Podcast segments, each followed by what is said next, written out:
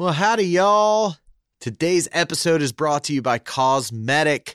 CauseMedic CBD infused products can help ease aches, pains, inflammation, and arthritis with their proprietary topical CBD creams. My favorite is CauseMedic's Hemp Pain Cream. Each bottle of CauseMedic's Hemp Pain Cream is infused with 400 milligrams of their proprietary CBD solution, and you can get 20% off of your CauseMedic order by using the promo code from this show at checkout. Go to causemedicated.com, that's C A U S E medicated.com, and use promo code SOS20, SOS20 at checkout, and you can get 20% off of your entire order. Do it. All right, let's podcast.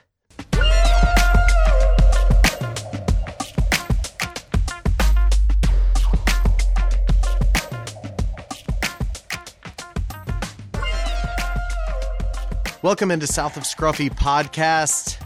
My name is Ben Fields. This is my podcast.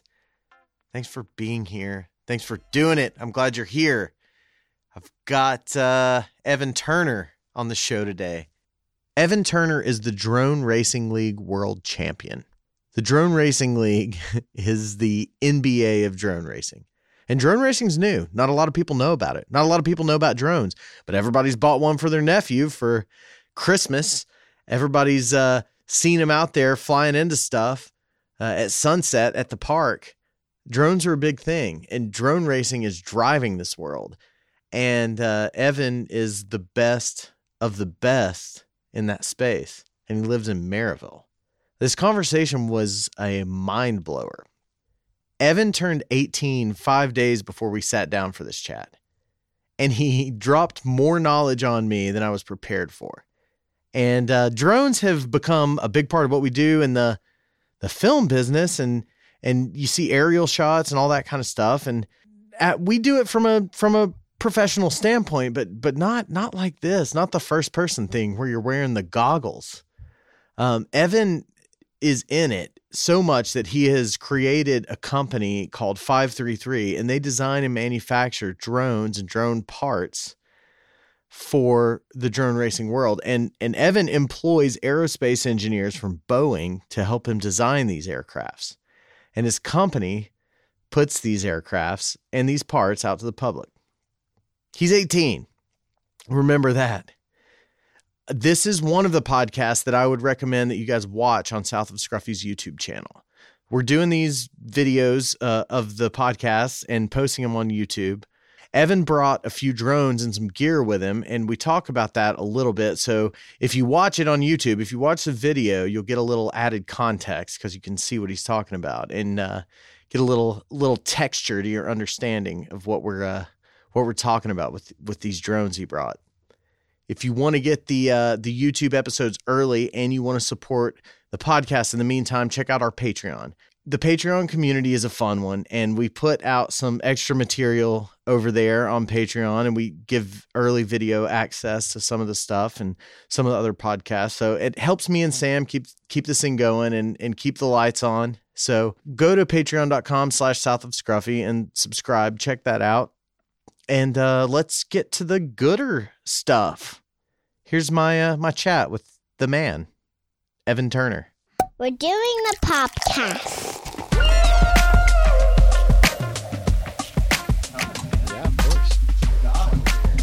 Whole bag of tricks. Yeah, we got a, a fleet, uh, we'll call it. Uh, Yeah. I obviously do a lot with uh, with drones and uh, Yeah. anything that flies, I guess. So we've got a, a whole little uh, a pack of these guys. So this is the it's called the Racer Four. This is what I fly on DRL, the Drone Racing League. So that's a big drone. Yeah, so this is the big drone. We fly. It's meant to be uh, very uh, visually appealing. It looks really cool. It's these are lights. It's filled with lights in here.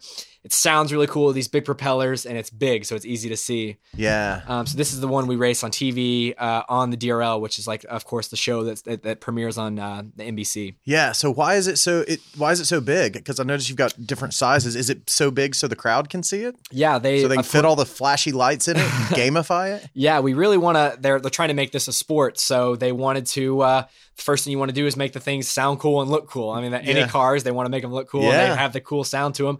So they did. They took a similar approach to this. So this thing, these big propellers put off a really nice sound, as well as just filling them with lights. Each pilot has their own color. I'm the blue drone all the time, but every pilot has their own color, and uh, everybody knows whose drone it is at all times. Um, so they're nice and big, and they sound cool and look cool, the whole nine Yeah. yards. Um, So for people who haven't seen drone racing before, professional drone racing, it happens in like stadium sized venues, right? Yeah. So we uh DRL races in like uh recently in the past they've raced in like Chase Fields over in um Phoenix, Arizona. Yeah. Um so these are baseball stadiums, basketball stadiums, football stadiums. They race down in uh, Miami at the the football stadium Yeah, at the Miami Dolphins. Yeah. Yeah, so they've raced in all these football stadiums, and they uh, these it's like a, a, a sport unlike any other sport in the world, where we can actually fly through these stadiums, not just down on the field, not jumping on jumps on the jump on the sorry on the field.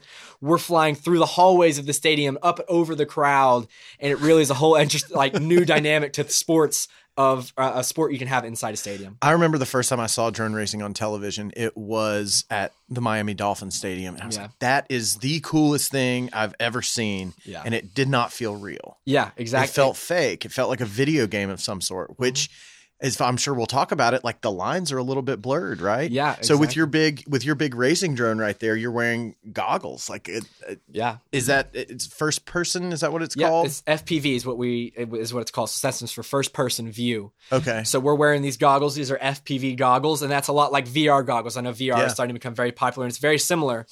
So we wear these goggles, and we look through this tiny little camera here on the front, Mm-hmm. and we're able to wear the goggles, see exactly live, very low latency, what the drone is seeing, and then we use our controller right here. And use these two sticks, and there's no GPS. There's no any. We're doing all the controls Mm-hmm. manually via these two sticks right here. And that's that's elevation, that's pitch, yaw. It's how, So- how many different axes So are you there- working there's with? four axes, and we're combining them all at the same time. So uh, we have the left stick going up, that's throttle, so that's what makes it go up and down. Or if you're tilted, it makes it go faster or slower. yeah. And then you have roll, which is this right stick back and forth, which makes it roll to the right or to the left. Mm-hmm. And then you have the right stick back forth, which is pitch, which is pitch back and pitch That forward. brings the the nose up Yep, or the so nose down. up or down. Okay. And then you have this left stick left to right is yaw, so that's what makes it twist. On its Left or on right. its belly. Yeah, basically. Yeah. Uh, in the center. So, and then we're combining all of those at the exact same time with no help from any other computers, no GPS, nothing. Um, The only thing you have is that first person view right yeah, there. we're just looking. We are. It's like a, being a fighter pilot is the best way to say. it. We are sitting in the cockpit of this thing, all from sitting on the ground. And that's really a cool thing about FPV in the community is that it's such an interesting dynamic because there's so much tech inside of it that it attracts people from like your rocket scientists, all these people from all over the world. But then it attracts the adrenaline junkies of like your ex motocross guys, your ex mountain bike guys Right. who want to have that adrenaline uh, rush, but they can't because they get in, they got injured maybe, or Sure. they don't want to risk it and they have a family or whatever. And they can sit down here, go ride down a mountain, go chase a car, go do whatever, all from sitting in the safe. It's safe. It's Yeah. a safe sport. And it's a really cool cross between technology and that adrenaline rushing group of people. And I, I think it's a really cool uh, community. I think so too. Do you guys consider yourself athletes? Th- That's an argument that I've heard a thousand times Really? for each way. And yes, I am a professional drone racer. And to a certain degree, yes, we are athletes. I mean, I guess the, the argument would be like esports, for, for example. Hmm. If you are uh, the top video game guys, they're some of the best in the world. Mm-hmm. And do you consider them an athlete? Yes or no? And that's not an argument I'll get into. But Right. we are really, we tr- this is our full time job. We train at this all the time. Mm-hmm. And this is the best of the best. When you look at anything in the world and you get to that top tier, you Mm-hmm. can't just get there on accident. These guys are putting in the time. We are working very hard. There's guys like I train not only just sitting here and practicing flying, but I have to take like a, a very strict physical route where like I have to work out and like keep my body mm. fresh just because that helps me when I actually go out there and fly to be able to perform under pressure perform under pressure have that mental stamina throughout the entire race so it's much more to, than people realize of just Yeah. a bunch of guys who are nerds sitting there flying their drones it's a much deeper thing once you get to the professional level Right. So you and I talked a little bit about the about the video game aspect of it too. Uh, and and before we started, and part of that was a simulator that you were talking about. yeah and that's pretty interesting. Like how how much they can simulate real life in, in on a game console now. Yeah, so that's what I. I mean, obviously with COVID, that's something that has affected us greatly. But I think that's a really cool thing. Uh, again, about the sport is that you can't the Super Bowl can't couldn't have been played by those players on Madden. The you know Right. the NBA game can't be go you Right. can't take them and go play on 2K. This it's like a video game in real life. So that means you can take it and play it on an actual video game and it be the same thing. So DRL has what's called the DRL simulator and it's $20 on Steam. You can get it on your Xbox, your PlayStation, and you can use either uh, uh, of course this is a drone controller, but you can use an Xbox controller, plug it into your computer and for $20 you can be flying the drones just like we are. You can start practicing just like we do and doing exactly what we do.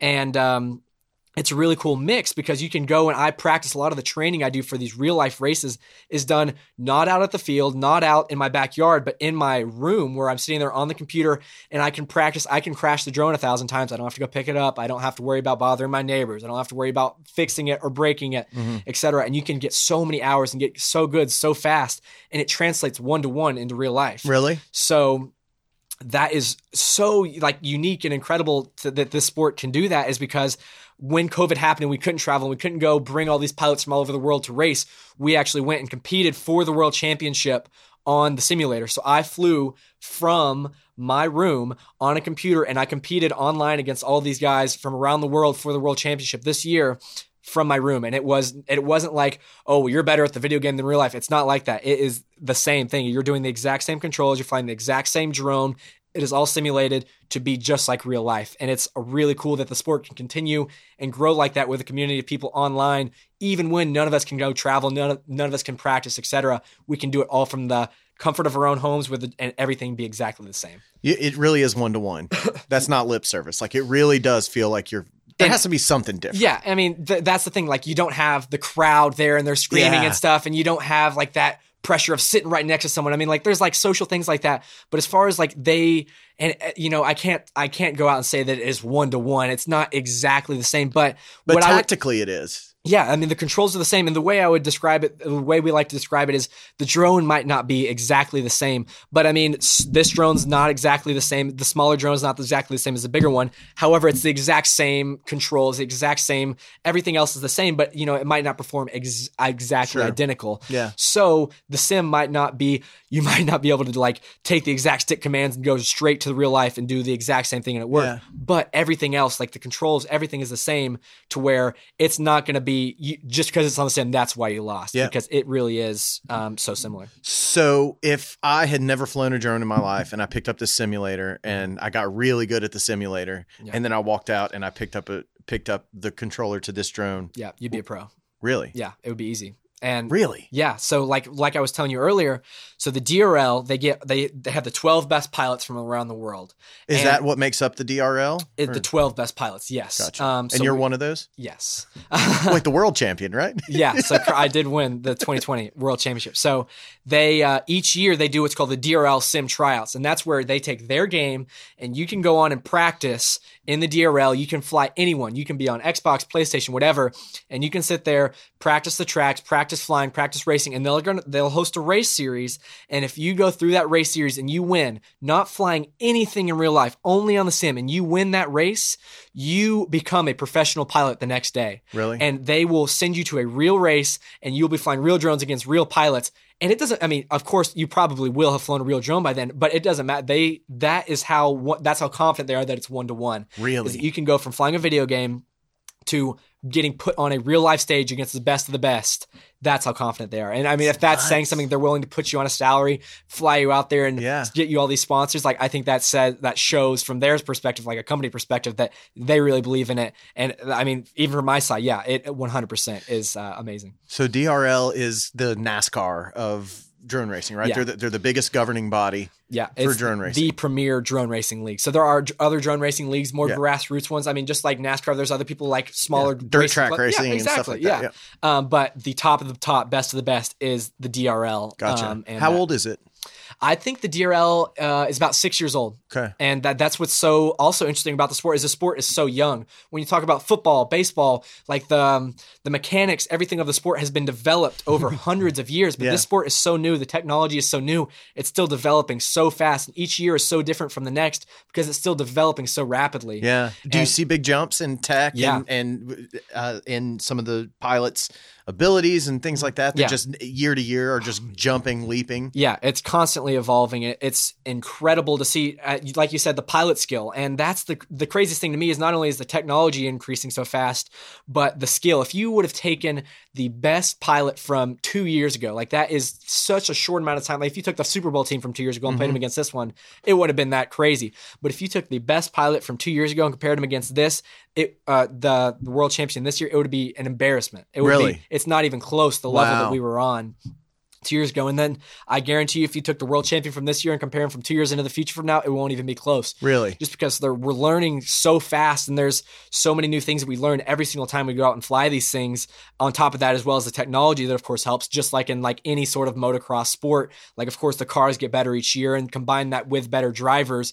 Um, it's only gonna increase faster. And this, since it's so so new, we're leaping so far. Each each step Yeah. is so big right Yeah. now that it's really amazing to see how fast it's developing. That's great. So, what kind of people uh, do you find in the stands at a at a DRL race? Yeah, it you, is. you you you spoke a little bit to the to the adrenaline junkie, you know, and the, gamer. Like Yeah. it's kind of everywhere in between. Yeah, it's so diverse. Not only the the pilots that are in it, but also the crowd. And you know, it ranges all the way from like your your NASCAR fans who are like maybe look like NASCAR's not on or NASCAR's on. Oh, I just saw drone racing. This is really cool. All the way down to like oh like you're like your technology nerds who like really like want to know about the technology of all the drones and they get on and like oh that's so cool i wonder what frequencies et cetera they're using and it's all just a mesh of all these different types of people that all come together and have this common interest in drone racing and like the pilots behind it um, so like i said you really find just people from all over from your grandparents all the way down to your 18 year olds who will just think drone racing is really cool and want to get into it and be the best It's super cool. When did you uh, realize you were good at it?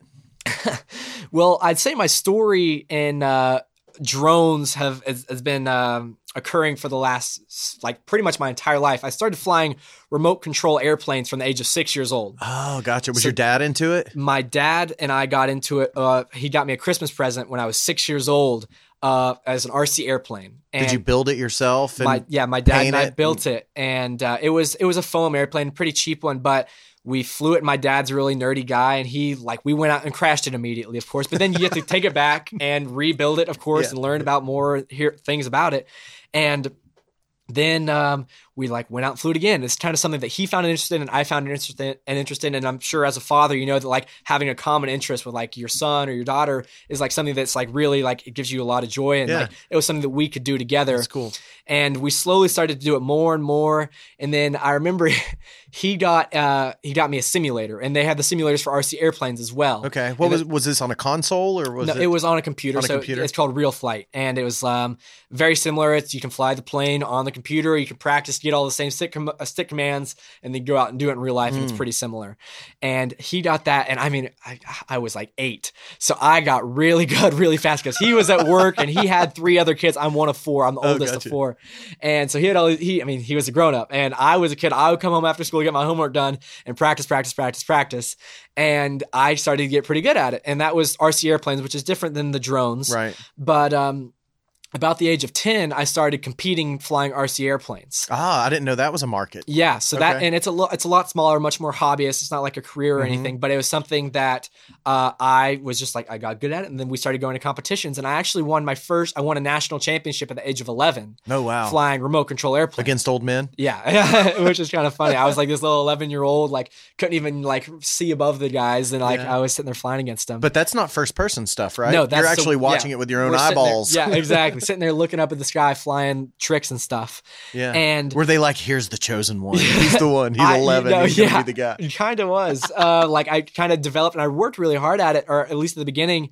Um, and I, I still try to. Um, to just get as fast, to get as good as I could, as fast as I could, because I was, you know, they say you want to do, if you do what you love, you'll never work a day in your life. Sure. And I've, I'm very fortunate now to have, I do, this is my job, this is my career, and like this is what I've done since I was a kid. Like this Yeah. is literally, I grew up and I didn't say like, oh, I want to do that and I want to be an astronaut or whatever. Like I wanted to fly, like literally, I have a poster from fourth grade saying, what do you want to be when you grow up? I said RC airplane pilot. Really? Yeah, and that's I mean that's what I am. Yeah. and uh, I do it professionally, and it's like been my dream ever since I was a kid. That's And it- super cool. it's so cool. I really am like I feel like I'm living living my dream. And yeah, I wanted to play for the Atlanta Braves when I was Really? you know, eight years old. Wow. And, yeah, that didn't quite work out. yeah, and but you're doing it. I'm yeah, I'm so I feel so fortunate to to be in this position and like there's of course being 18, I'm a senior in high school and there's so many like that's a it's an interesting part uh, I guess point in my life for me because you there's that you're going to go to college, you're going to Yeah. do this and it's like if I'm living my dream right now and I'm making things happen right now then like I just I, so I'm, I'm deciding not to go to college right now and I, I have all these opportunities laid out in front of me between racing and my own company and like filming and things like there's so many different ways you can take this and being where I am in the industry right now and having all this momentum and I went from that six year old who was like I want to be an RC airplane pilot when I grow up to being here having all these opportunities laid out in front of me and just making the most of it I'm 18 and I'm trying to make the most of all these opportunities being on a podcast like this trying to get my name out there Sure. you know and like Yeah. Just trying to make the most of it. And, you know, if it fails, it fails. I'm just like every other broke 18 year old in the world. And I can go out with all these awesome opportunities and experiences that I've had from a young age.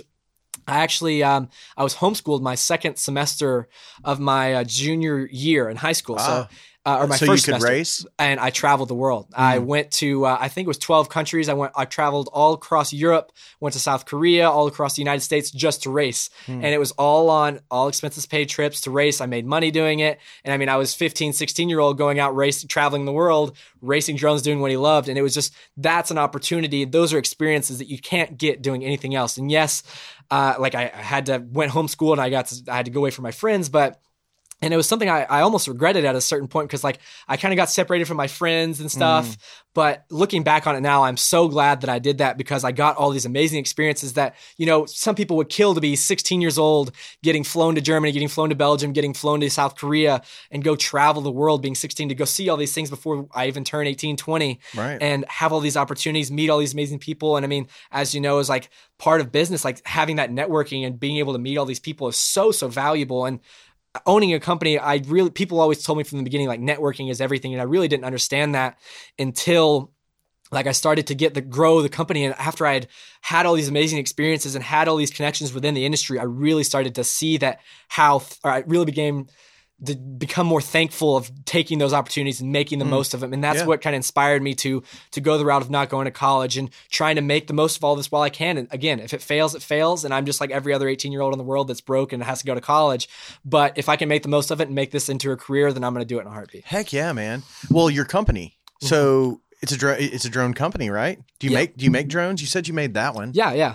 So my company That's is the smallest one of the yeah, three you brought. exactly. So this is a uh, a drone that's it's called the Tiny Trainer, and Okay. this is uh, exactly what it sounds like. It's tiny, and it's a replica of, of this drone right Gotcha. here. It's so about the size of your hand. yeah, it's about the size of my palm. Uh, Or about the size of my hand, yeah. Like you said, it uses much smaller propellers. It's much cheaper. Uh, it's much quieter, and uh, it's a lot more durable than flying a big, uh, heavy machine like that. Mm. It's And- made to crash a little bit. Oh yeah, oh yeah. and it's uh, it's a trainer, uh, just like any sort of like training vehicle, or whatever. Like you can kind of bump, like beat it around, and it's meant to take a beating. So my company started um, a year and a half ago, uh, Okay. the end of 2019 or mid uh, to late 2019, November, and it was kind of me. I started it on accident. I kind of like to say is I um, my I guess mechanic. Uh, he was the, the guy who built all my drones because I was traveling all these places Mm. and I was competing in multiple leagues. And his name is Armando.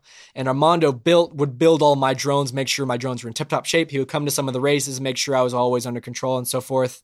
And um, he is a uh, aer- or formerly an aerospace engineer for Boeing. Mm. And uh, so he uh, is my business partner now. Yeah. And uh, he was my mechanic for, uh, I'd say, about a year.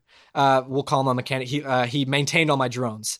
And uh, when I was racing, and then I was to the point where I was, um, I had won recently the national championship that year. And all these companies started to reach out to me, and they're like, "We want to make a." So I go by Heads Up. That's like my uh, my call sign. Mhm. And, and and FPV, everybody goes by their like call sign. So I go by Heads Up. Mhm. And so everybody knows me as that. And everybody wanted to start making heads up products. They wanted to make heads up motors. They wanted to make heads up, a heads up frame, a heads up drone, a heads up propeller, and all that. And like, that's kind of where the point where I got to. And I guess I've learned this now being in business for so long is you can. All these companies will always be happy to give you like give you the salary or give you like oh he'll we'll give you a couple dollars and we'll do all the work and so forth we'll market you and so forth and I had all these opportunities laid out in front of me, but I uh, actually had a few mentors kind of like within the industry, and they were like, we think that you could like and uh, so I'll go back a couple steps. So they were wanting we'll start out with the frame. So the frame is this carbon fiber piece right here. Mm-hmm. And um that is uh so all these drones we build them from scratch and you start out with the frame and you put the motors on, you put all the electronics in, but the frame is a key part and it's a a part that of course you have to design and there's different things you can do. But I want to design my own racing frame. Mm. And Armando, who's a very talented aerospace engineer, of course, for Boeing, very successful company, um, he said i have some ideas for making a frame for you. And it'll be he'll build it around what i wanted.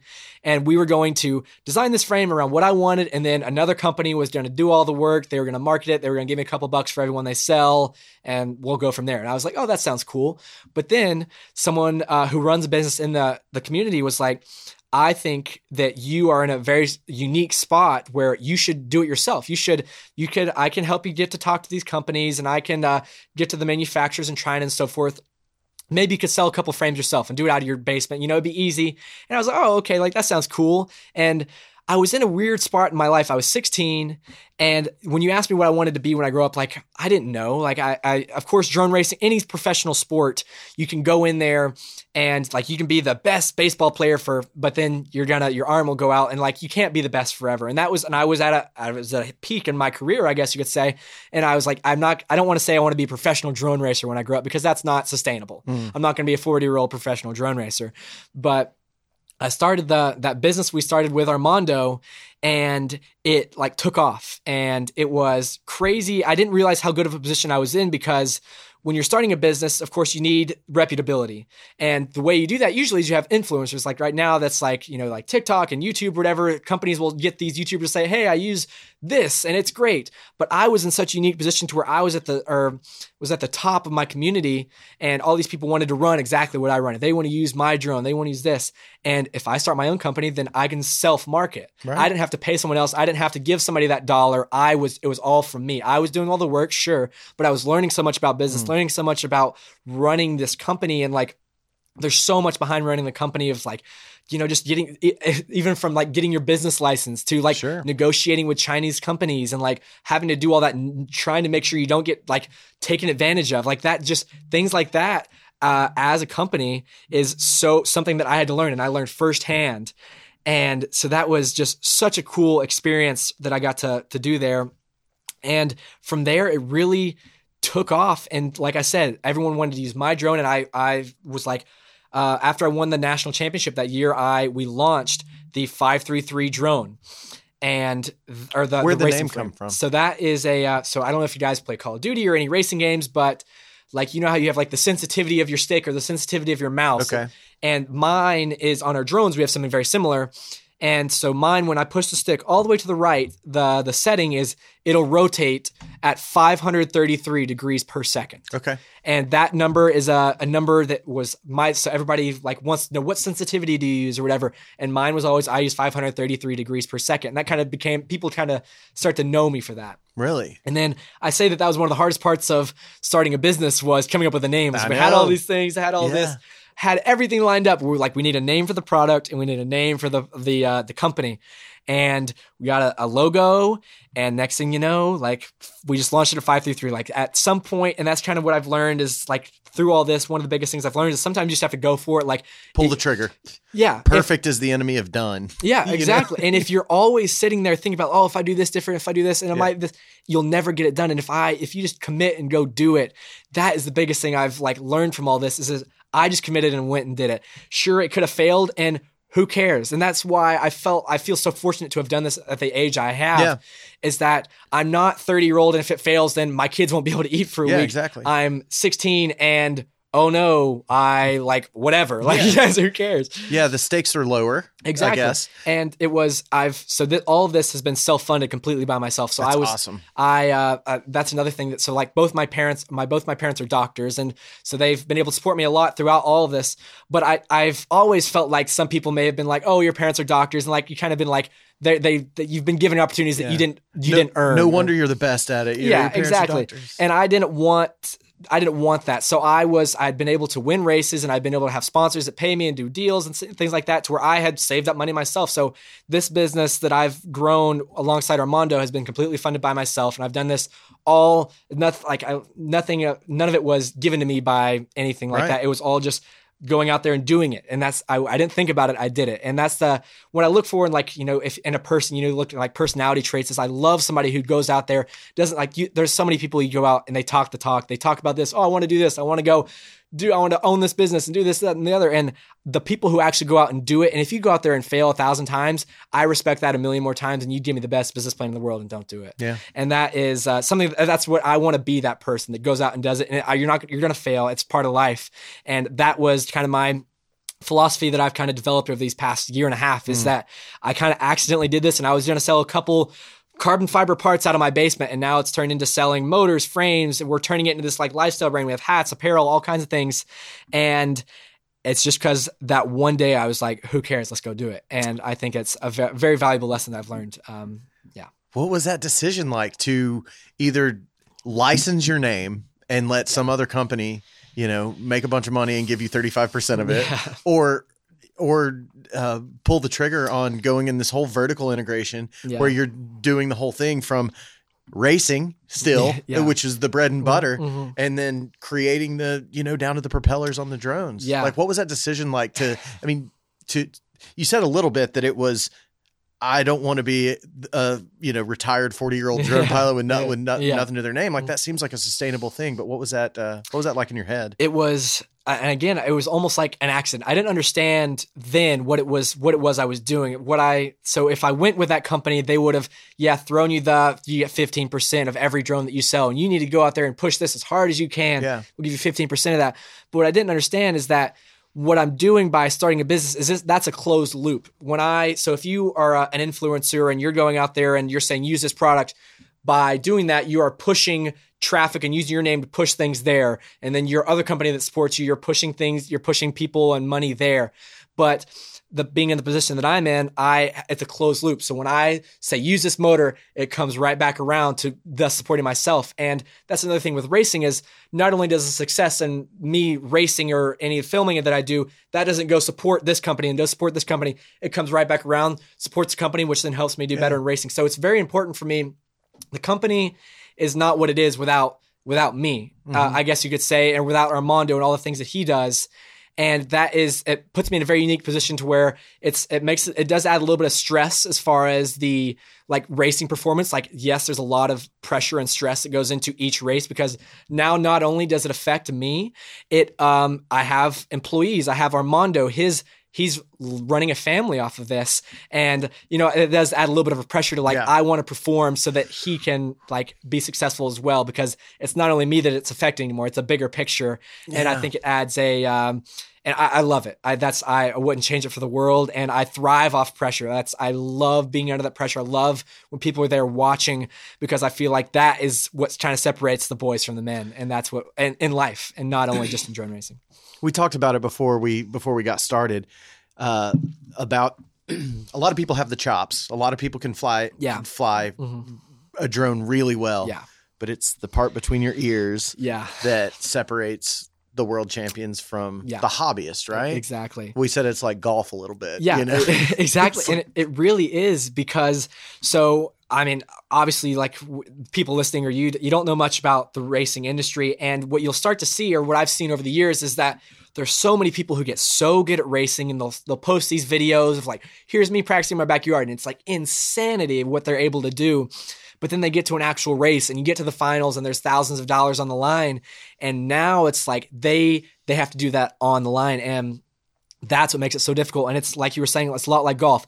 Going up there for putting, you have like maybe the the cute drink girl watching you over there, like all your buddies watching behind you, and it's like you got to putt and make this for the win. And it's just like that shaking feeling. And it's like if you are just off by a degree, then yep, you're gonna miss to the right by a, a 50 feet or whatever. And it's so much like that in racing. It's so hard to describe to people how much of the a mental game it really is. Hmm. Because if you think about it, so say you're traveling at 100 miles an hour, and it's like driving like a car if you're driving at 100 miles per hour and you have to stop by X point, if you put on the brakes at X point, okay, you're gonna stop there. But say you do it a half second later and you're traveling at 100 miles per hour, that might be 100 feet that you're Right. off.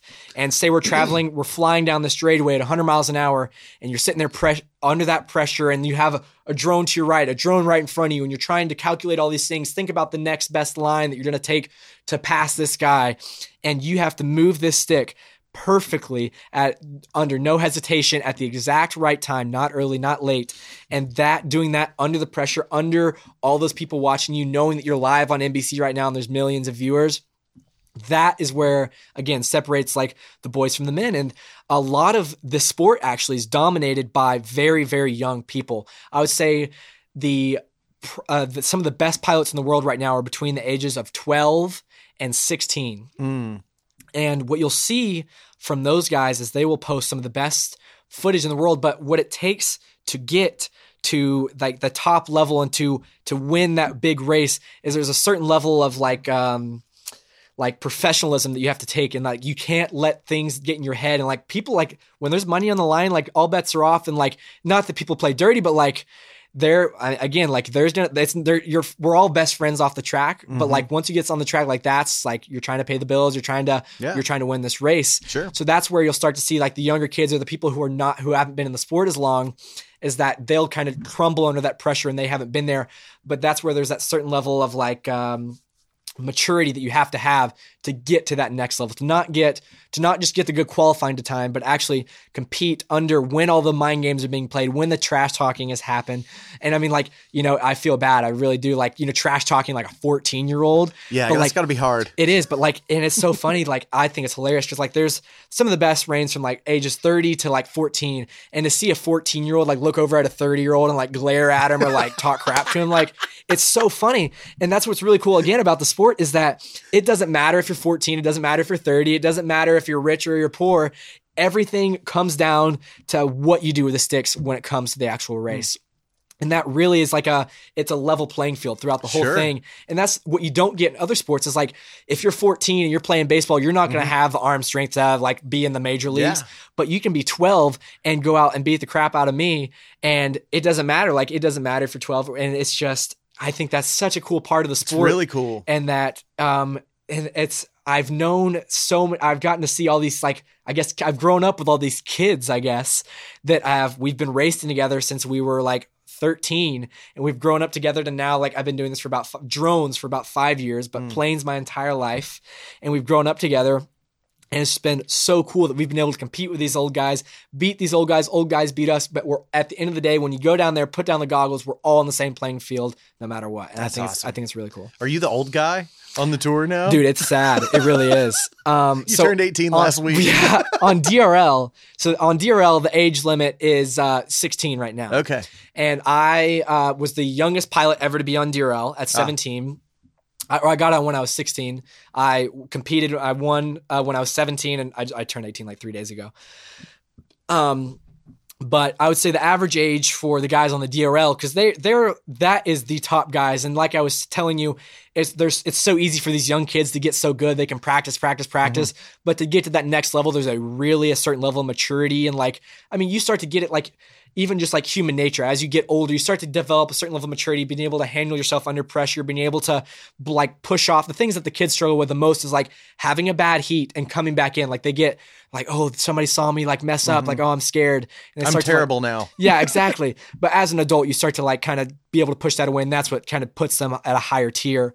So the I'd say most of them age from around um 22 to like 30, I would say on the DRL, and I'm the youngest. I'm the baby of the show. They You always still are. uh, on the show that is but Okay. on on the other leagues so like there's other leagues it's called multi gp and they're like a grassroots league Mm. and that's where anybody can race and that's where we're racing drones that are more similar to this that are much faster um That's the we didn't really talk about that Yeah. drone. So that's your uh, that's the middle. Trying to trying to Yeah, explain the to the audio Yeah, only uh, sure. listeners. so this is like the the middle class drone i'd say so it's not the small one that i would practice with right. this is a race drone that i would fly in like your your local race Gotcha. um, and that we fly these um, all around the world. And this is what so DRL is a professional league. Only the 12 best pilots fly these drones. Yeah. But if you want to get on the DRL, you of course have to build a name for yourself, unless you do it through the sim. Um, and that's we we fly drones like this, and they fly upwards of 120 miles an hour. They're super fast. And um, So that's faster than that one, than the Yeah, big one, than the one you guys yeah. race on tour. yeah, uh, the ones we fly on tour or whatever, those are a little bit slower just because uh, these are like almost impossible to watch because going 120 miles per hour, it's like impossible to even comprehend what's happening almost. Yeah. Um, so it is crazy, crazy fast. And of course, we can put GoPros on them and chase and film people as well. Yeah. It looks like an erector set. Like it looks like you kind of built it out of carbon fiber and Mhm. you know, it's kind of it looks a little less finished than Yeah. than those two guys do. Yeah, so these are like um you it's like really like a, almost an engineering like puzzle or like uh I don't know Some of you get like your like husband for Christmas is like you get your carbon fiber parts, you build all that together, bolt it all together, then you get your motors, you put them on there, and then like it's an engineer's dream. They you get your electronics, you solder, you have to learn how to solder, so that's like the tech side to it and the education side to it.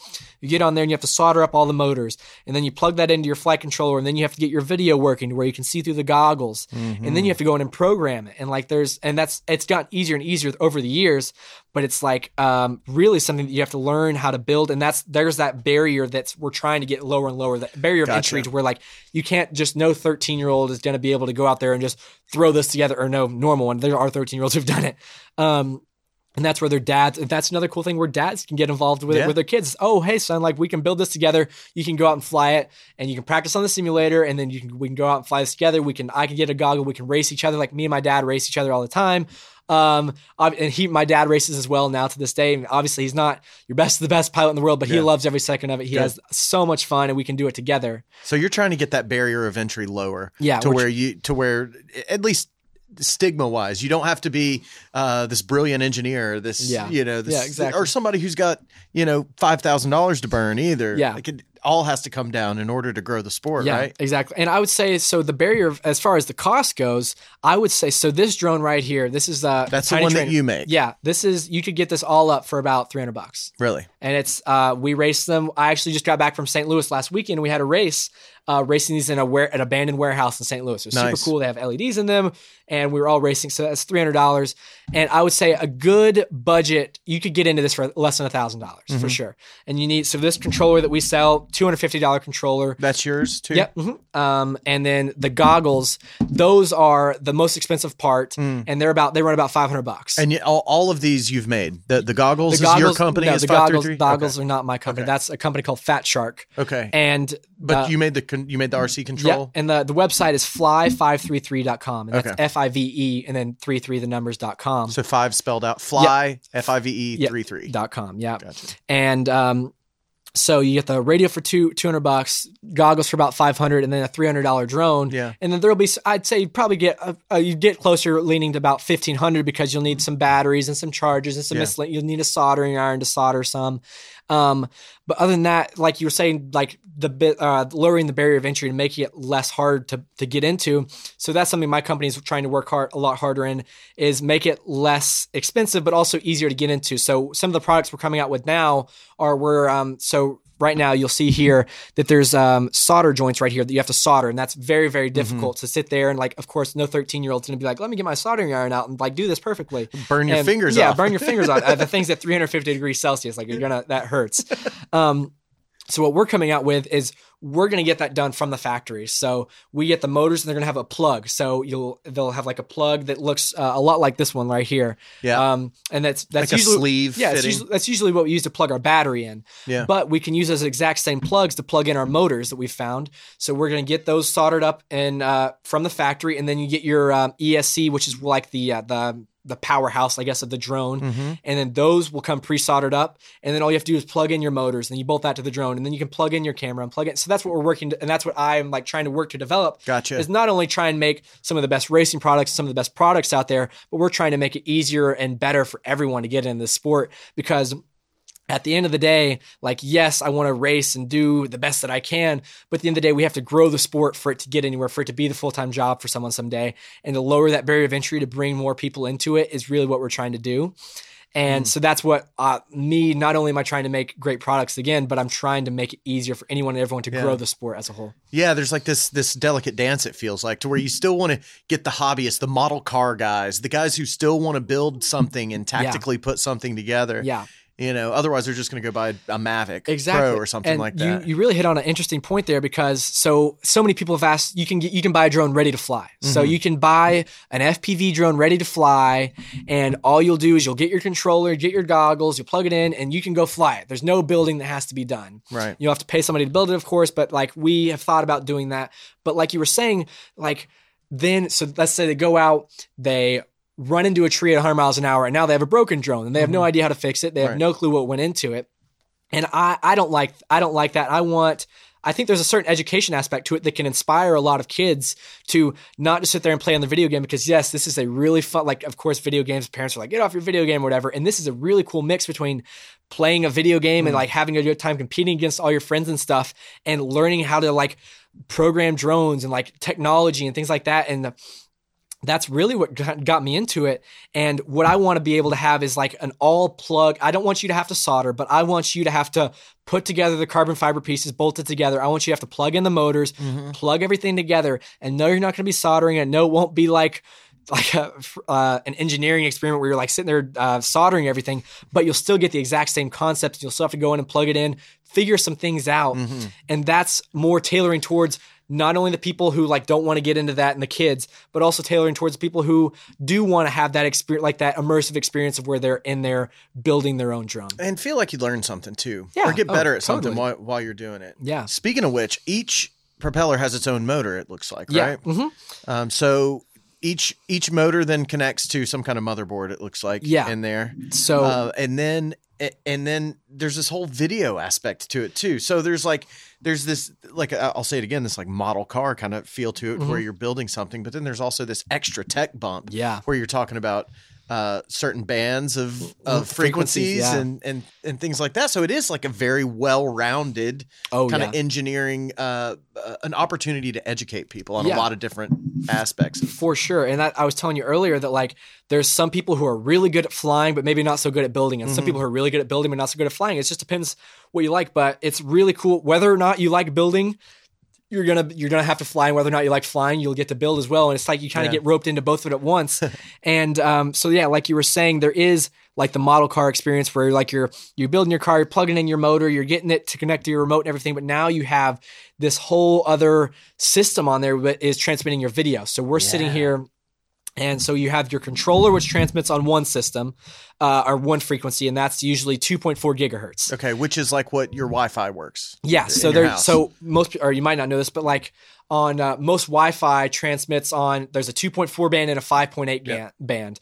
So um, we're using the 2.4 band to, to control the drone. Okay, and that's what's um, Mm-hmm. That's going how you're your- talking to it with no latency, Yeah, or, or very very little, little yeah. latency. So you're using the sticks, and that's what's telling what each motor to spin up and so forth. That's crazy. The math that's going on in there. Oh, it's crazy. It's literally a little computer that's inside of this Sure. thing. And then aside from that, you have your uh, video system, and that's completely separate from your controller system. Mm.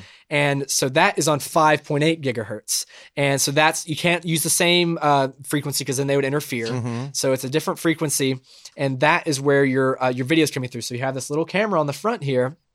And then you have your antennas coming out the back, and that's transmitting to your goggles, which have these antennas on here.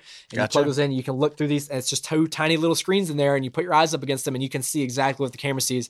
And you go from sitting down, like sitting in your lawn chair in the, your backyard, to being in the front seat of like a fighter jet, and you can go look at the top of that tree, and you can go ride down that mountain, and you can go chase that car, chase that mountain biker, etc.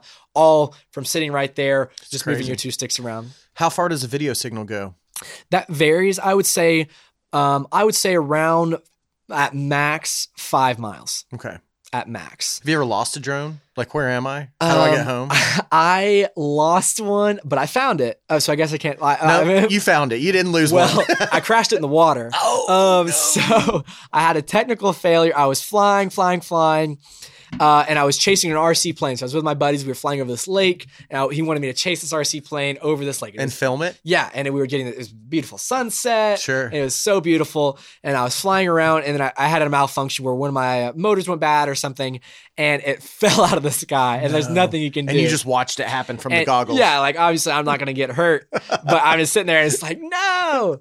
Um, so luckily I uh, was able to. Uh, so then I was like, well, I really want to find that because then I had all. That's that's kind of funny. Like we're so motivated to find these stupid things because we have such great footage. Like Oh, so, yeah, of the crash. yeah. So then it's like all you want, like take the drone. I don't care. Just give me the tiny little SD card on there so I can take that back and like Yeah. see it for myself and show my friends or whatever. Um, so we ended up, me and a buddy ended up getting in this lake, like pulling our shorts up and just like waddling back and forth. Like I just know it was weaving- around here somewhere. uh, and finally we ended up, and it's like, oh no, that was a turtle or something. It's like, and then finally you find it, and then we got the footage, and it, it turned out great or whatever. yeah. Was Uh, it trash? Was the drone completely unusable? Any good? Any usable parts? The some parts are usable, of course, like the the frame and the propellers and Yeah. everything. Like the motors actually are waterproof. They're Really? uh, they can function. The only thing you'll have uh, problems with, of course, if you leave it underwater for too long, like you'll start to rust Yeah. things. Um, but the motors can handle it for the most part.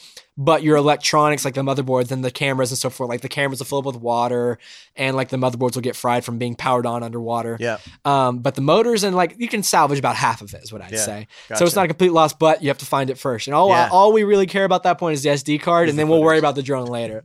Um, but yeah. Has the uh has the military reached out to you about flying drones for them? So I, I I lied to you. I there's actually another company. There's two companies. Ah. Um, so the second company is actually a um, we work with SWAT teams. So uh, this is a company that kind of branched off of uh, the original 533, and we developed drones and like um a uh, I guess a a system or a uh, curriculum for these guys, and we w- the drones we develop are very similar to this one.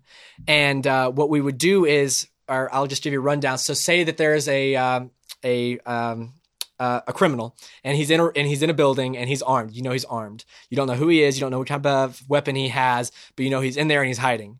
And so normally in a in the past, you would send a uh, a team of guys, a SWAT team, Mm-hmm. in there, and they'd be of course armed and trained highly to go find this guy and make sure that they can get him. Um, that's very dangerous. Of course, you know, he could set booby traps. He could Mm-hmm. be sitting around the corner with whatever weapon he has, and boom, there, like that. That's a, a human life you're risking, and Yep. that's human life is such a valuable thing, of course, because that's a family. That's so Yeah. that's so valuable. So what we did is we took this tech same technology, and we train these guys to where they can sit in their squad car. They take a drone that looks sits fits in the palm of your hand, and they can actually fly the drone in ahead of the SWAT team. So they can go in there, look left, right, go look in the ceiling, go look in the attic, go look in the basement, and get like not only that, but like, I mean, uh, we don't think about going into a building like trying to find a killer Mhm. very often, but you don't know the landscape of the building. So if you can send a drone in there, get the landscape of the building, see if there's like, oh, I don't know, he's standing right here, or he set up a trap here, or something like that. And we have started developing drones and working with teams to actually training these guys to sit in their car, fly send in a drone. They can record all of this, and then they can find out the entire landscape. The end goal is to find the guy, of course. And then once you find the guy, it makes it a heck of a lot easier because then you can sit there and you have a security camera where you're watching exactly where he is live. You're on comms with the guys who are inside the building, and boom, hey man, we see you. Like you might as well just, just surrender. And if he tries to get away, then all right, we're gonna chase you around. Um, That's fascinating. yeah. So uh, that you bring you brought up a very interesting point, and that I, I didn't know about that. Yeah. So, well, so this this tool, it, it's a great tool for getting information in Yeah. a situation like you just described, right? Yeah. Where they're at a complete deficit of information. Yeah, exactly. And it, of course, the people are like, "Oh, drones are going to spy on me and stuff." And like, it's not. It's not like that. Yeah. Um, and of course, we're selling this to like SWAT teams, and we're not just Yeah. going to go around and sell this to whoever. Um, but yeah, it's incredibly valuable to them because we're just we, we want to keep them safe. And of course, we have of course these uh, people who are going out there risking their lives for us uh, to keep us safe. I mean, these are police officers, etc Right. we want to keep them as safe as possible and give them the technology to do so. So that is what um, kind of the like I was telling you, the second sector of the company Mm. is we're trying to go into that space, and that's completely separate from drone racing and anything. But we're trying to make make a difference in the world and, Yeah. and so forth. Has do, do you know if the FBI has any anything like that on staff? Uh, Uh, yeah, we have competitors, so I. I Oh, mean, really? Okay. yeah, so there's people out there doing it for sure. Um, and then, of course, you know, I, I don't know much about what the, the military has or whoever, but it is a, uh, a drones are becoming more and more popular and the technology is getting better and better. So Cheaper. and cheaper and more accessible, and people are only going to get better at it. So, like for this, we uh, took the guys at the SWAT team and we took the best four guys at Call of Duty. Yeah. And these guys were like, "Yeah, we play Call of Duty. We're pretty good at it." And I was like, "I want you guys to be the ones that we train." Mhm. And they all, uh, they were able to. I had, they trained. I trained them for several hours. And we, t- I mean, I am. Uh, it's very. I'm in a unique opportunity again, in my companies where I have something over my competitors to where I'm you can get trained by the world champion. Sure. And that's very helpful because like obviously I've been able to pick up things over the past uh, to how to learn things faster, how to pick up things faster, and I've been able to give them those skills and ideas to make sure that they are the best that they possibly can be come this scenario where they need to save a life. Um, and that has been um, as drones become again cheaper, more accessible, and more mainstream. That'll only become uh, easier for uh, for everyone to Yeah. do. But it's been a really cool experience for me to uh, be 17 and be like, okay, it's Wednesday. Let me go train the SWAT team. And like, you get some weird looks from your buddies or whatever. But I mean, again, it's a really cool experience, and I wouldn't trade it for the world. That's super fascinating, man. Okay, so when you when you first got here, we talked about the uh, the three different drones, and you told me this top speed for each one. Yeah. Okay, so the big one that you guys race in the DRL Yeah, that's 90 miles per hour. is And- the top speed. Yeah, and that is again like we can make a drone go faster, of course, by these other ones. But at the end of the day, when you're trying to make it a spectator sport, Right. You Look don't cool, want sound cool. though. look cool, sound cool, whatever. but you don't want it to be too fast because then it's like, oh, oh, there's a drone. Oh, he's gone. Oh, Yeah. yeah. yeah. And then when you're flying in a stadium, which is relatively small, when you fly through, I mean, a NASCAR track at 200 miles an hour, like you get to see the car for a long time. But when you're in a stadium going 100 miles an hour, it gets from one end to the other real quick. So that's Mm-hmm. Yeah. why they slowed it down. Gotcha.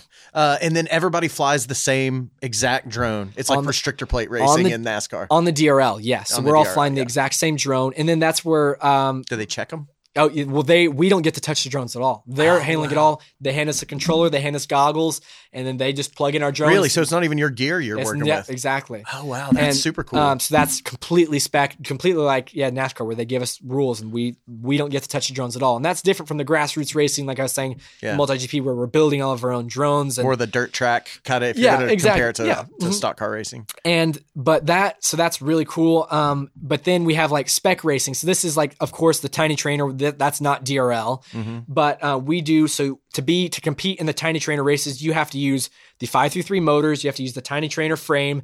And that what that does is that gives you that drl that gives like other people that drl-esque experience because when you go to a a normal race with multi GP grassroots dirt style racing, that's where you can build whatever drone you want. You want. You can put whatever propellers. You can put whatever. Gotcha. battery. Whoever can build the best one and, and, And- not yeah. crash it. is- Exactly, and that's where like some people are like, well, uh, he had a nicer drone than me, or he had this, and he had Yeah. more, whatever. And that's where we're trying to make spec racing a thing. Yep. is where everybody's flying the exact same thing, and Right. and that, that's what my company again is. That's we're doing that in the racing side of things. Is we're trying to make it um, more fun for everyone, and like DRL has made such an awesome platform with DRL, and we're all flying, and makes for such close racing. Yeah. and you're not like that guy won because he has a better drone. Yep. and that's where the spec racing comes in, and we're trying to make that a, a thing. It's fascinating. How fast is that? Does the middle one go? Yeah, the so the- carbon fiber one. Yeah, so this one, so we have the the big one which goes 90 miles an hour. The middle one goes about 120 Oh, miles per hour. And I was telling you earlier, the acceleration of all these, I say the top speed, and it can get they can all get to this top speed in about a second. It- So each one of those drones can get to their uh, respective top speed in one second. in one second. so that one go- is going 120 miles an hour in one second. Yeah, so zero, it can go from sitting there to going 120. That's in nuts, a second, man. Which is, it's really hard for like a um for a person who's never experienced before to like think about that. I, yes. Yeah, it, it really is. Like you is. can't even imagine. But like if you think of if you've ever been in a car that goes zero to sixty in four seconds, like think about that, and then like four times faster than that, I guess, and, which is crazy. Like from zero to one twenty in a second. Uh, that might be more than four times. I don't know. I'm, I'm bad at math. Um, that's why. That's why I'm not an engineer. Um, but yeah, it's and then the the smaller ones, of course, we're not uh trying so we are the idea with this is we we can't i don't have a baseball stadium in my backyard Right. so i wanted to scale we wanted to scale down the the baseball stadium and bring it to my backyard And a way you can do that is by lowering the top speed. lowering the top speed making the drone smaller making the gate smaller and that's where so this one Mm. goes about 50 to 60 miles an hour Okay. um, and it's um, again zero to sixty in about a second. Um, which still is mind-bogglingly Yeah. fast. And the acceleration of these is incredible. Um, but that was kind of the the premise and the idea of the tiny trainer uh, from the beginning. It's fascinating, man. I want one now just from hearing you talk about it. You- You're probably going to get me into this sport. Yeah. Hey. Well, it I mean, sounds awesome. Yeah, I mean, I'm just down the road. This uh, so five through three, I um, run this out of my basement. Really? So we ship all around the world, and we uh, I have uh, employees. I mean, it's kind of cool that like I have. I mean, everybody when you're 17, you want to go to get a job, a minimum wage job. I have unlimited access to 17 year olds who want to work because it's like, oh, he's in my English class. You want to come work for me? Uh, so it's a really nice spot for me to be in. Yeah. Um, Yeah, so I was watching this. Uh, I think it was an NBC special or something. That Yeah. was a it was a profile piece on you. Yeah, mhm. and it talked about you know you went to Maryville High School and Yeah. you do this during the day, and then you come home and you run your business. Is that really what happens in real life? Genuinely is what happens. So I wake up in the morning and well, so first of all, I'm we're a small business and a lot of running a business is living below your means. So like I, I mean, we we're a business and I am like the the guy who's like the main like I guess face behind the company. Yeah. But I'm also the guy who's shipping out packages, also the guy who's answering support messages. Yeah. Like you go on Apple and say, "Hey, my iPhone's broken." You're talking to some person Yeah. from God knows where. Yeah. But like you message five three three, you're gonna talk to me, and like Yeah. that. That's um, it's a really like a, it's a smaller company, it's a grassroots company, but we're trying to, of course, if you if I do all the work myself and I'm at a position in my life where I don't have to go take care of the kids at night or do whatever, I can do it all myself Yeah. and um, but I'm also um, like I was saying, so we do have multiple warehouses. So I have a warehouse in the U.S. with that I run alongside um, my employee. His name's Connor. He's he goes to my high school. He's in like my English class. Like he comes and works for me after school.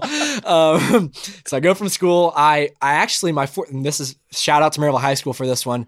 Um, my fourth block class. There's four blocks. So I'm like, hey, I'm not going to college. Like, and I'm running this business, and like I need. I don't have time to run this business and be in school at the same time.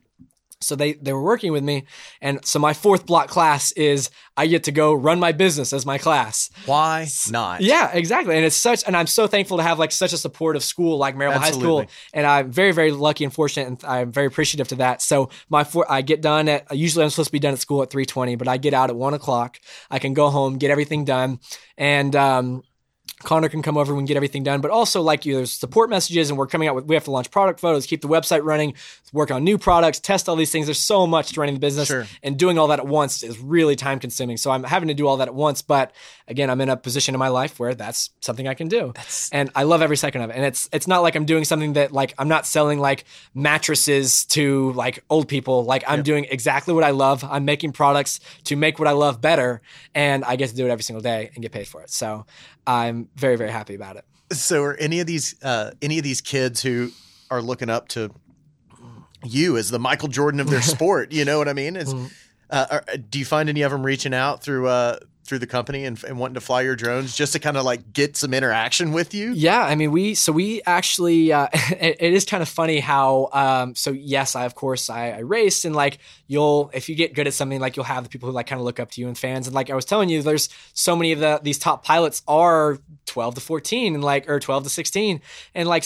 But we sponsor pilots, so like Mike, ano- that's another part of a business is like you want to grow the business, and I, I can't be everywhere at once. So we sponsor pilots from each from different parts of the world. I have, I mean, I'd say we sponsor probably dozens and dozens of people from different countries in the world and people will message me and like yeah we'll give you free parts we'll give you discounted parts to represent our brand and yeah it's been really cool to like and i I mean, it's not like I mentor like kids or anything, but like uh, I I do feel like to a certain degree I have to I, I need to set an example to a certain degree, and like for me to get to the point I did in my career and then go and start a business. I, I I hope that it can like these kids can see that and be like maybe I can do that someday and I can Yeah. get and maybe it's not in drone racing or whatever it is, but you can get good at something and if you have a talent and a passion for it, then why not take the risk? Why not go out and do that?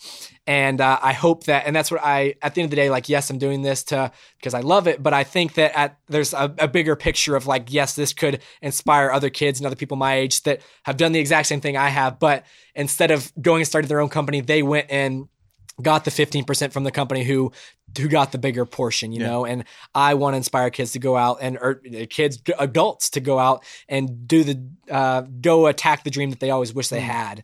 And uh, for me to uh, be like um someone who people want to look up to or whatever. I mean, I don't like to think of it like that, but then I'm all for it. I'm going to try and set the best example that I can for those people. It's great.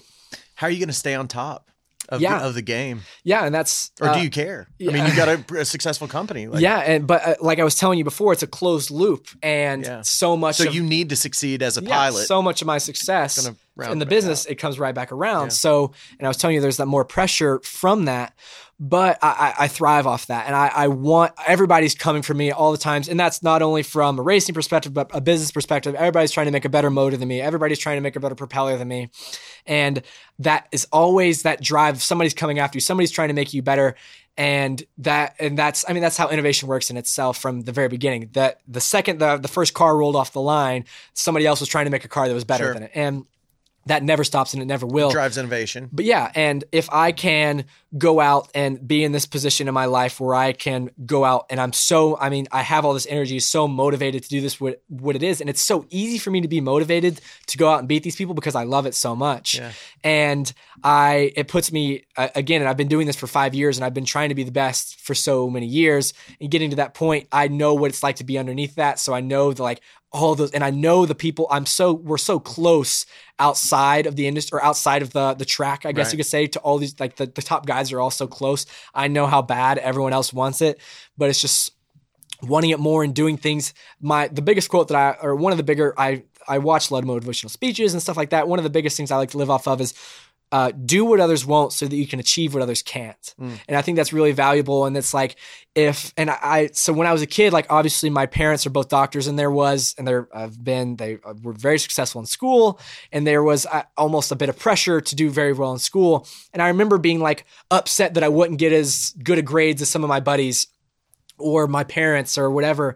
And I kind of, but then I was like, I kind of realized now, especially that like I was, I was lazy for sure. And like mm. I was getting upset that I wasn't getting a hundred on my spelling test, but I wasn't going out there and practicing my spelling words or I wasn't going out there and studying. And my guy, my friends who were going out there and actually studying and getting better grades and I was getting mad at them for that. Like that was, I, I had no reason to be upset because they were outworking me. And it goes the same way. I'm trying to apply that same thing now to all the things that I do now is that I will never be upset for losing if I know that person outworked me. So I'll never be upset. And But you're not going to let them do that. Exactly. And that's I'm in that position where I can really just outwork everyone, try and and it's not that I'm outworking everyone outworking everyone. I'm doing a lot of other things. I'm I mean, I'm in the I'm also in the middle of getting my pilot's license uh, to become a pilot for like flying like real airplanes. Yeah. Um, and that's another thing. But running a business, doing all this, being in school, I play the cello, so I also am in music.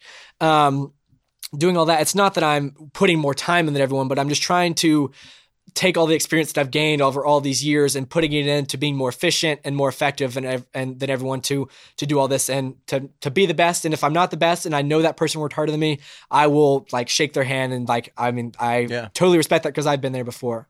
So your parents are obviously highly motivated, successful people, especially uh, p- people who are familiar with academia. Yeah. Are you? Uh, is there anything? Was it hard to tell them you don't plan on going to college? Yeah, I. Uh, I And oh, how did they take if it? If my mom's watching this right now, I remember telling my mom the first time um, that I didn't want to, and it was kind of like a weird point in my life after the business started to kind of become more successful, and like I got on the DRL. And I remember I was at my grandparents' house. We were sitting in the ATV and we were sitting in the field. And we were like watching the sunset. And I was like, "Mom, like I don't think I'm gonna go to college. And you know, she was like, he like, uh, like you know, as a parent, like you wanna you wanna set your your kids up for success for so many years. You're doing all these things to to where they can go out, be successful, and do what they love.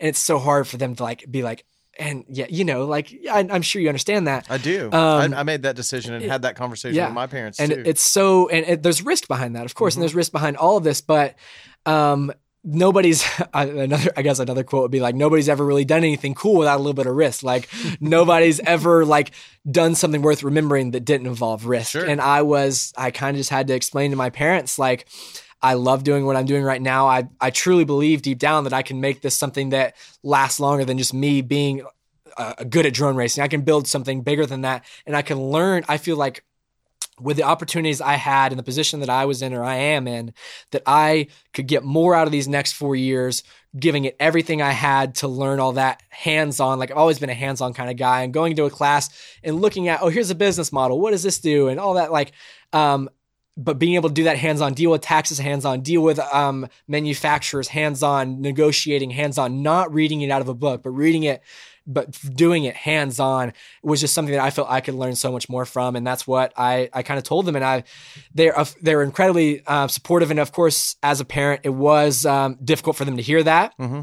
But they, they, uh, I mean, they know uh, I guess me and they know how hard I've worked at this for my entire life and how much I love this and how big of a passion I have for this. And they, when you have that big of a passion for them, it's impossible. What they, and my dad always told me this about being a doctor from a young age is the people who should be a doctor are the people you can't talk out of being a doctor because mm. being a doctor, you know, you go to you, oh, you make all this money, blah blah blah, but yeah. you went to school for 13 years and you worked your butt off for mm-hmm. those 13 years, and there's so much stress. Like you mess up and you could kill somebody. Like mm-hmm. that is so stressful. And yeah, you tell that to somebody and like, oh man, I don't want to be a doctor anymore. Then yeah, you shouldn't be a doctor. Mm-hmm. But the people you can't talk out of it, that's the people who should be doing there. And this is the same thing for the business when like nobody was able to talk me out of doing this. Nobody's able to talk me out of telling me this is a bad idea of not going to college. Yes, I might miss out on X, Y, and Z, whatever, but I feel like I have so I can make the most of so many other things. Go see the world, go travel, go meet all these people, do this hands on, and it's like a write my own story type thing. I don't want to. You can follow the follow the or the the road, you can follow the path, and you can get to X, Y, and Z point. But if you go and write your own path, you can surpass that and write your own book. Sure. And that's kind of kind of the over the last year and a half. Of course, mm. that's required a lot of me growing up. You know, um, I was, uh, I mean, everybody's young, dumb, and stupid, um, like 15 year old at some point in their life. And I definitely was that. And, and to, to go from that to all right uh, it's time like this is what i'm going to do there's a lot of growing up that i had to do personally and uh, i i feel like i've done that i hope that i have and i of course i still have a lot left to go um, but I've just kind of had to buckle down and tell myself that like, yeah, you can't go to all the high school parties, you can't go do this and that or whatever, yeah. and that you gotta. And like I was telling you, I have like um, I feel like there's the people watching me and the people that I need to um, like like I don't know, mentor. Responsibility? Yeah, responsibility there? there, and like you don't want to go there and make a fool of yourself because say you're you run the business and you you're good at drone racing or whatever, but then you go out there and be an idiot, you can lose it all in a heartbeat. Sure. And I just want there's a certain bit of responsibility and maturity that you have to have to take responsibility for that and i kind of had to from a young age kind of decide that that's what i was going to do and like yeah you might miss out on a couple things here and there but at the end of the day to be able to support yourself family someday and to have all those experiences is something i wouldn't trade for the world it's awesome man uh, I got to ask you one more thing that Jonathan Halley wanted me to. Well, I don't know if he wanted me to ask you, but he okay. told me that you were, and you alluded to it, a, a, an amazing cello player. Are you like Yo-Yo Ma level? No, no. So I've played the cello since I and uh, since I was in fifth grade, and uh, in the Maryville City schools, I've I have been to Maryville City schools my entire life. Uh, when you get to fifth grade, you get to you they like of course try and get you to do new things, and like they you have to play a musical instrument. I was never a good singer. I'm still a terrible singer. Um, to like play the band or be in the orchestra, and I had no older siblings. I didn't really know anybody in the grade above me, but I just was like, yeah, sure, I'll play in the orchestra and um, I uh, got into the orchestra, and from that, and I'm incredibly, incredibly competitive, as you might be able to see right now. Like I, anything I do, I want to be really good at it. And uh, I got into playing the cello, and I took it super seriously. And like I mm. went super hard at it. And uh, I was in the Knoxville Symphony Youth Orchestra wow. um, uh, when I was in sixth grade, and I really, really started pushing hard toward that, and I really enjoyed it. And um, then I, so as I, drones started to become more popular, I started to get bigger into it. I started to kind of drift away from like not wanting to be like, I mean, I'm not going to be a professional cello player or anything by that, by that means. Um, but I, it's something that I, I really, really love. And like music is something I've always like enjoyed and found a passion for. And no, I'm not some incredible cello player or anything, but I mean, yeah, sure. I can play a few notes here and there. And I'm, I'm in the orchestra still as a senior in high school. Uh, my girlfriend actually, she is her name's Ellie. She's an incredible cello player. She's like, uh, she's got like first chair in the East Tennessee State like um, senior clinic orchestra. So she's like really good and like puts me to shame. Wait, so any girlfriend's a cello player too. Yeah, yeah. Did you guys meet in the yeah uh, in the orchestra? orchestra? Yeah, in so, fifth grade. No, not well. I've known she's a year younger than me. So, okay. I, but I've known her since I was in like seventh grade. That's nuts. Um, but she is like, so like my parents like that. My mom loves to hear me play, and I'll play, and then like so I'll play a little bit, and then like we'll let Ellie play, and she just puts me to shame. Really? And so that's nice. Oh, and uh, it's probably good to see you get beat at something. Yeah. oh, my mom loves it. She's like, "Oh, Ellie, you should play that." And it's just, "Oh, that's beautiful, Evan. You should." Yeah, but you know, my mom loves giving me a hard time about all that. But at the end of the day, like I did take it super seriously at the beginning, and like I, um, want anything I do, I want to be the best at it. But at the certain, at, there came a point where it's like, well, this is like something I really enjoy and I have a passion for it, but it's like more of a hobby. And it's like I don't have to be the best at it, but I enjoy it. I have, I mean, I met my girlfriend through it. I have a ton of lifelong friends that I've met through orchestra, and um, it's just been something uh, that I've really enjoyed. And I, like Jonathan was saying, it's uh, just kind of a cool thing to like uh, a common interest. You can go anywhere in the world, Sure. and oh, you play the cello. Like I love music, and I do this too. And it's like a common thing, and I, I, that's uh, something really beautiful behind uh, music that I've that I've liked. Dude, I'm so glad that you came by. I feel I feel inspired to go be 18 again. Yeah. and make better decisions. Yeah. well, I'm glad. Thank you for this opportunity. Like I said, uh, this is a really cool. I've watched a bunch of your podcasts here recently, and it's. Uh, I'm very fortunate and uh, happy to be brought on the show. Well, thanks, man. Um, spread the word. I, I, I hope we. Uh, I hope your parents will be proud. Oh yeah, they'll be watching this. Mom, I know, right there, Dad, Grandma, Papa. I know everybody's watching this, so it's good. Thank you again. Thank you. Take care, man.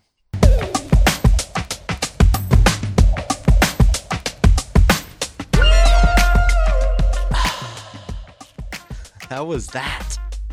How's your brain? That was amazing. I'm I'm so glad that Evan came by. I'm so glad to talk to him. Brilliant dude. So excited to see what he has coming down the pike. Thanks for being here, guys. I appreciate it a lot. Follow us on Instagram at South of Scruffy. Do the Patreon thing. If you want to support us, patreon.com slash South of Scruffy.